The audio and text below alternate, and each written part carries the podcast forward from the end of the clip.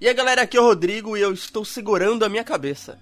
Olá, aqui é o Pedro e eu nunca mais vou dormir em um futon. E hoje nós vamos falar novamente de um mangá, um mangá muito bizarro e assustador até algumas coisas, chega até a ser meio frustrante assistir alguns capítulos, assistir, ó, ler alguns capítulos. É, o Fragmentos do Horror, que foi publicado recentemente pela Dark Side. Então, Dark Side paga nós aqui, fazendo esse jabazinho gratuito pra vocês, né? E uma edição Ah, muito bonita. É, é recente, mangá. É, não, foi- não, o as publicações em si não, né? O mangá em si não é tão recente, ele é de 2014, eu acho.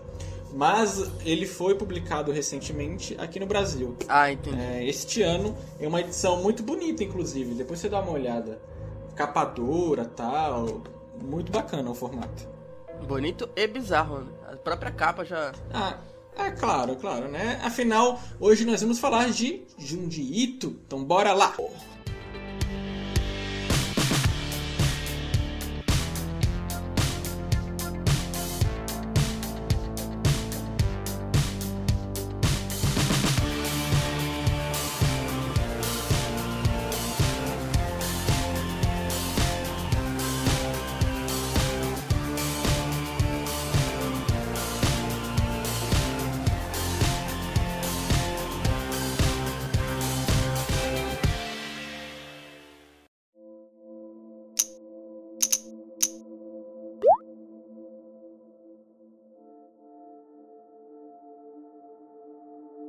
Bom, para começar a gente tem que explicar para os nossos ouvintes ah, exatamente como funciona Fragmentos do Horror.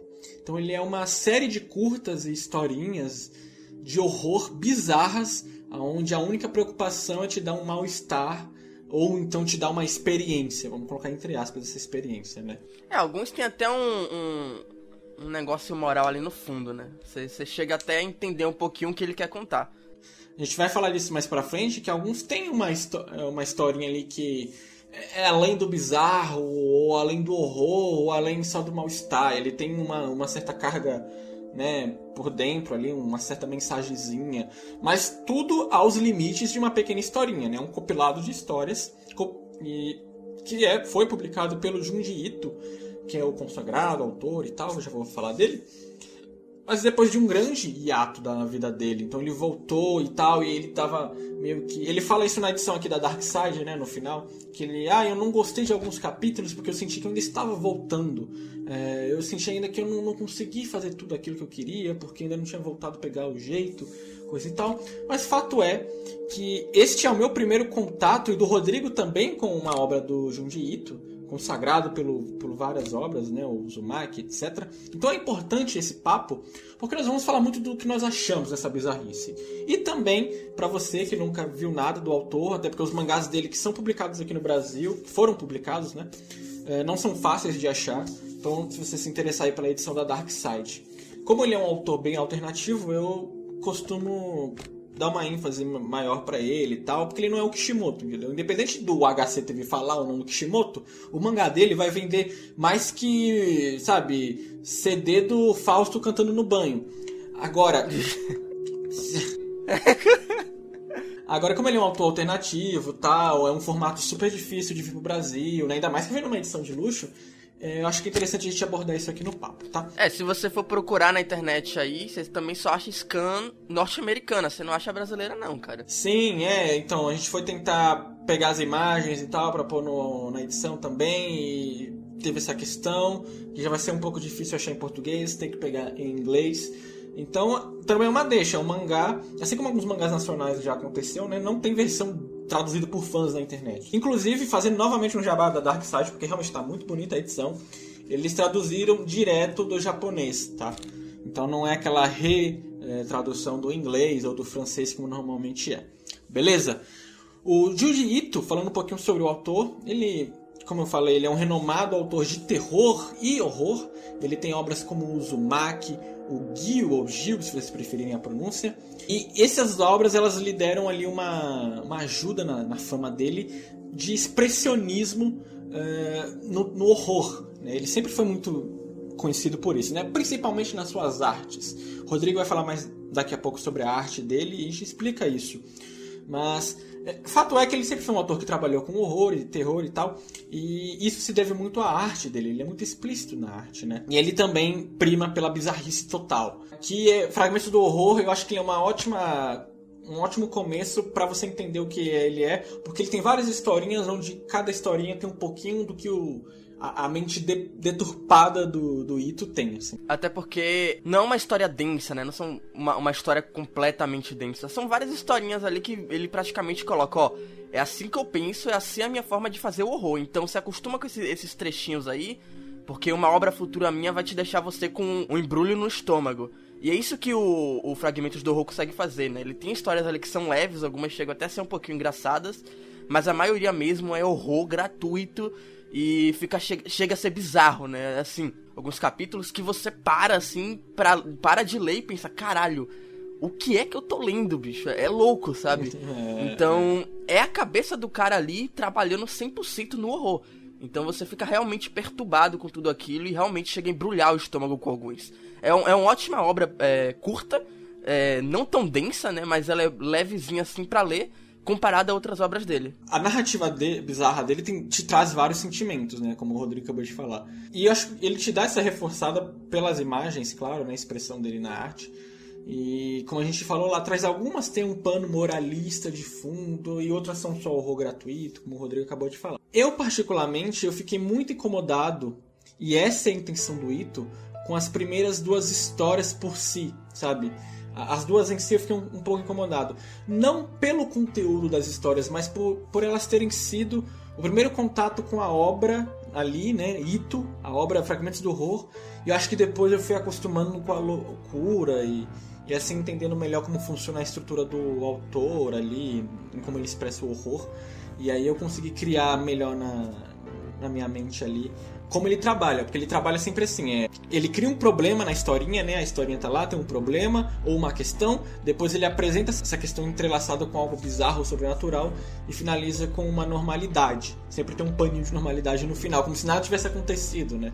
Que vem pela essa via moralista ou não. Você começa a pegar esse é o jeito que ele vai contando as historinhas. Eu, particularmente, eu, eu me senti muito incomodado nessas duas histórias por isso, porque eu ainda não era. Caramba, quem é o autor, né? Foi assim, uau.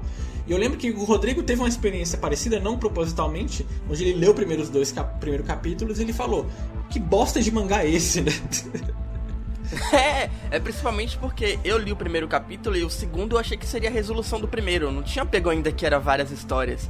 E aí eu fui lendo e lendo e o negócio ia ficando bizarro e, e tinha sobrenatural demais, sabe? Era um sobrenatural estranho, não era um sobrenatural daqueles que você é acostumado a ver, sabe? Então. Não é berserk, né? Tipo, não sobrenatural é com isso. coesão, né? É isso. Tem muito daquilo a gente perdoar o gênero, né? Quando a gente tá vendo, por exemplo, um romance, a gente perdoa certas coisas naquela série só porque a gente sabe que aquilo dali é recorrido. É... Aquilo dali acontece muito em gênero romance. Em gênero terror, a gente já tem alguma coisa na nossa cabeça, sabe? Horror. É, eu, na minha cabeça mesmo, eu tenho Berserker, eu tenho. Eu tenho obras densas, mas não tão assustadoras assim como é o Fragmentos do Horror. Meu primeiro contato com o mangá ali não foi só de horror, cara, foi de, de bizarrice, sabe? E é isso que o mangá quer te mostrar. Porque ele não quer falar, ó, tô só colocando horror gratuito aqui. É horror que vai te deixar com o estômago embrulhado, você vai ficar incomodado. E é isso aí, bicho. Se acostuma porque é só isso aí mesmo. é essencial a gente entender a literatura do Ito também, uh, como ele diferencia terror e horror. Ele é um ótimo autor de horror. Ele usa pouco terror explicitamente na obra. Ela apresenta muito mais um horror que um terror, ou seja, o terror que te, o terror é aquilo que te aterroriza, te assusta, tem aquele efeito de medo no momento. Já o horror é algo que é evidente aqui, ele não necessariamente te, te causa um susto, Uh, ou te põe um medo direto, mas ele mexe com a sua mente negativamente, ele te horroriza, né? ele te dá sequelas, ele te faz pensar naquilo, ele te perturba. E o Ito é isso, horror, assim, na, na mais pura uh, síntese, né? Cara? Sim, eu acho que uma coisa interessante desse, desse negócio de horror e, e terror é porque um é subgênero do outro, né? Um bebe muito na, na, na fonte do outro. O horror ele é derivado do terror, então muitas vezes você Você tem cenas ali que são realmente só para te deixar frustrado. Mas eles conseguem ser tão assustadores como, como uma verdadeira obra de terror. É como você pegar um suspense. Às vezes o suspense acaba virando um terror mesmo, porque ele consegue te fazer imergir tanto naquilo dali que você fica assustado, você fica com muito medo e às vezes você toma sustos absurdos. E é isso que Fragmentos do Terror do horror consegue com o horror explícito e absurdo dele, né? Tem, tem capítulos ali que você fica verdadeiramente assustado, cara, com tudo que tá acontecendo. E aí se torna um horror que ele ele literalmente ele bebe completamente na, na na, na fonte do terror, né? Então uma coisa leva a outra, mas no geral é mais horror mesmo. E aí tem o plus do autor, né? Que é aquilo que o Rodrigo falamos. Ele às vezes coloca umas questões de moralidade. Por exemplo, o primeiro capítulo, né? Sem dar muitos spoilers pro pessoal, então vamos falar do primeiro capítulo, que é o capítulo do Futon que o cara ele ele fica dentro do futon porque ele começa a ver bicho no quarto dele, vários monstros e tal. E na realidade o futon tá comendo ele, né? Tá, ele tá colando ali, virando uma gosma. E aquilo ali, ele é uma punição, entre aspas, pelo cara ter traído a namorada, né? Porque foi, ele traiu com uma maldição. Então, assim, é, sabe, algumas moralidades simples assim, olha, ele traiu, então ele tem que pagar.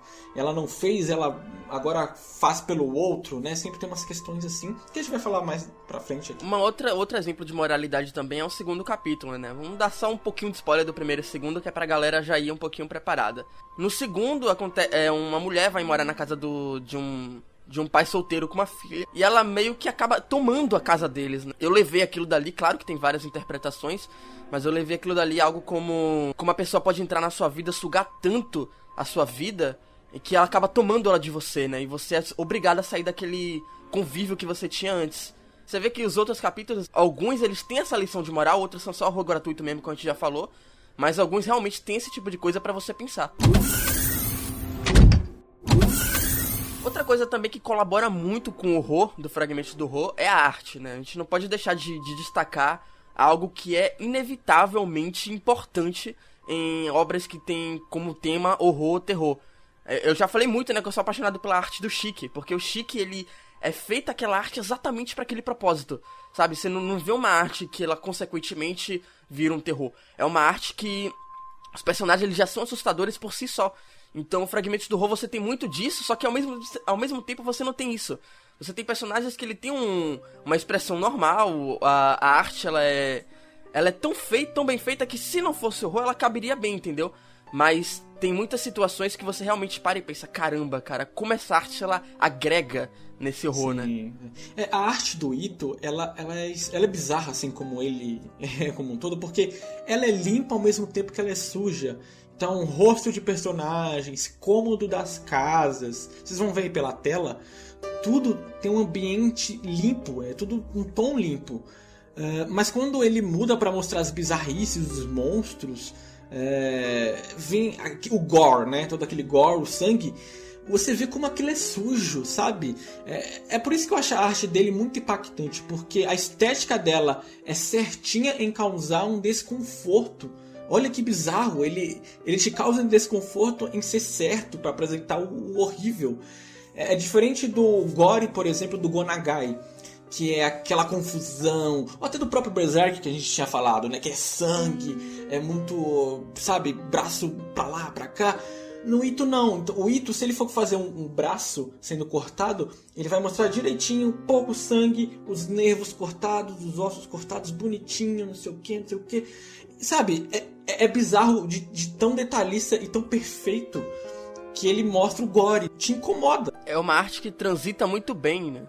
É, não. A arte dele faz um papel fundamental para causar toda a questão que a gente já falou aqui sobre o horror da obra. Sim, com certeza. Ela consegue transitar muito bem entre a realidade e o horror. E eu acho que é isso que torna mais bizarro ainda, porque olhando aquilo você pensa: caramba, bicho, seria assim mesmo, sabe? É tão bizarro, é tão real que chega a ser bizarro, porque é isso aí. Bom, agora é, a gente vai falar algumas historinhas, então a gente vai entrar em spoilers. Se você não quer ouvir spoiler, pula pro tempo que tá aqui na tela. A gente não vai dar nenhum spoiler que vai entregar o volume inteiro, tá? É só porque a gente vai entrar em algumas questões morais que eu acho que é legal a gente abordar aqui. Existe, como a gente disse, uma moralzinha em cada história, mas qual você mais curtiu, assim, ou você se interessou? Porque curtir é diferente, é difícil de falar nesse mangá, né? Mas qual você mais se interessou ali no mangá? É, cara, eu acho que o que mais me interessou mesmo, pode ser até engraçado, que a gente tava falando aqui antes, né? Que é o cara que segura a cabeça. Porque ele conseguiu me prender porque eu, eu tava louco para saber como é que ele, ele ia resolver aquilo dali. Então, eu tava realmente empolgado e achando engraçado e ao mesmo tempo horrorizado com a situação, né?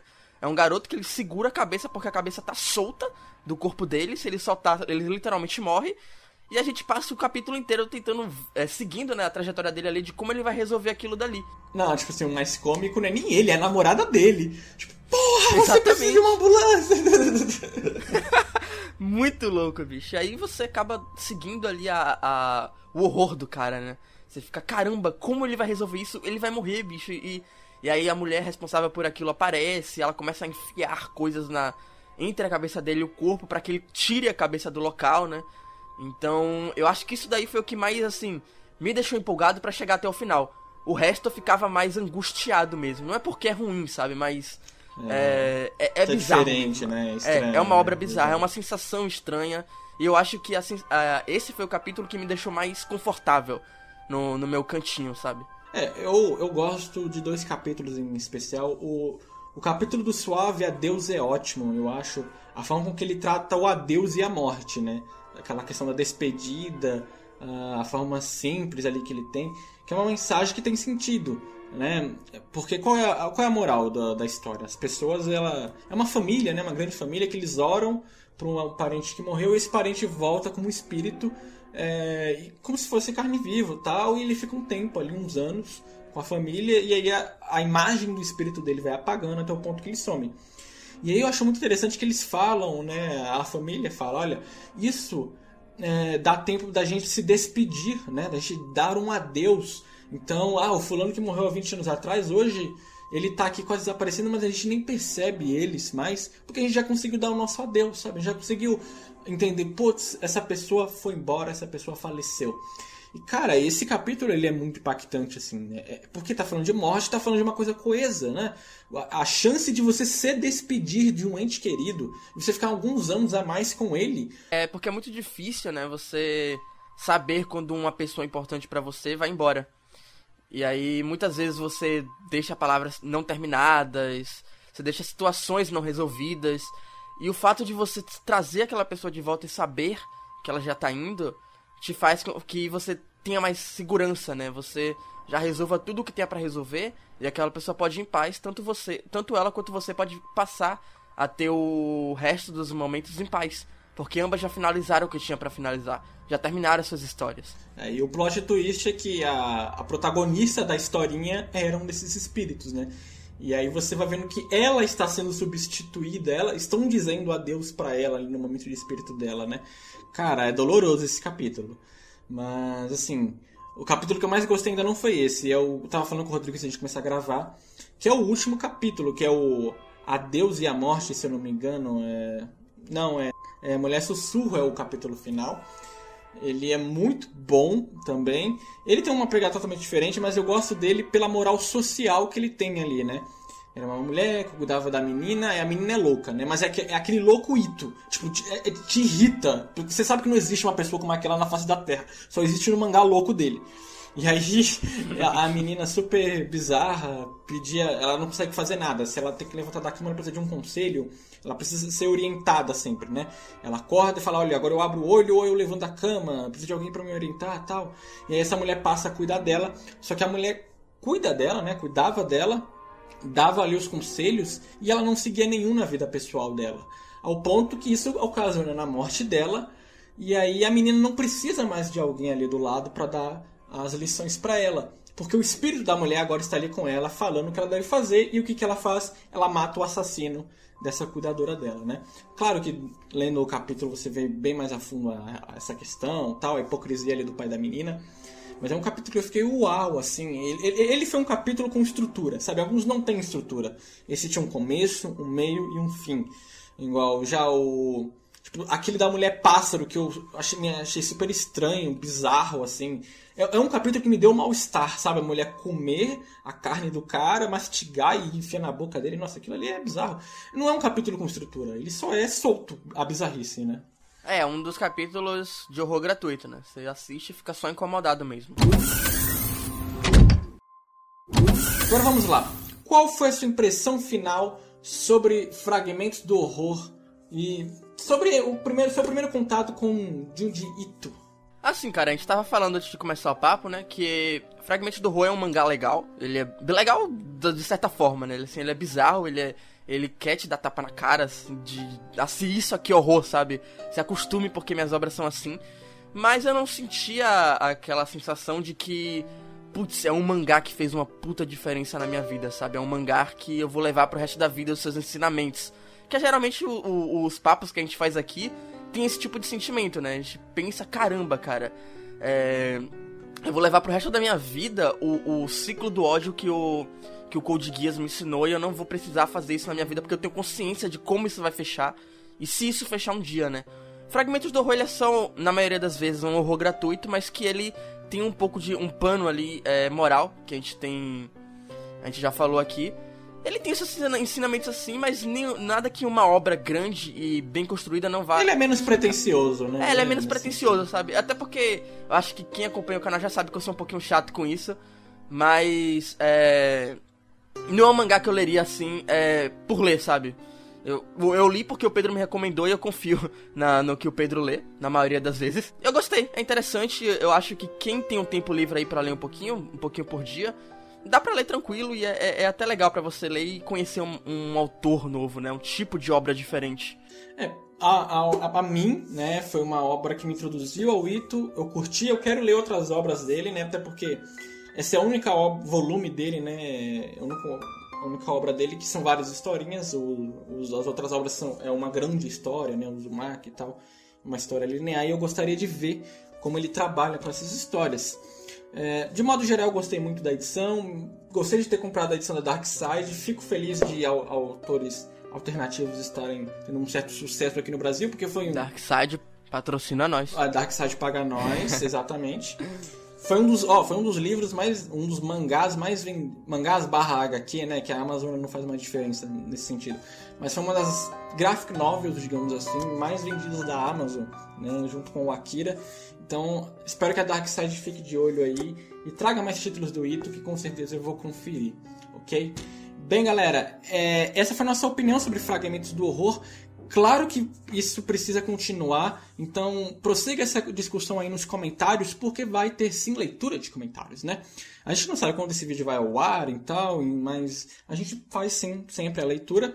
Então, comenta sua opinião. A gente sempre pega dois ou três comentários em destaque, né? Os mais formulados, os mais pertinentes, e fazemos um, um apêndice no próximo papo e falamos, damos uma resposta para esses papos ou reiteramos o que a pessoa falou, ok? Comenta sua opinião, deixa o joia para ajudar a gente, ajuda muito, dá trabalho os vídeos, é o joia que faz lembrar que o esforço vale a pena, é claro, com também um comentário de vocês, ok? Se inscreve no canal se não está inscrito, espero que vocês tenham gostado do vídeo, até a próxima, tchau! Falou!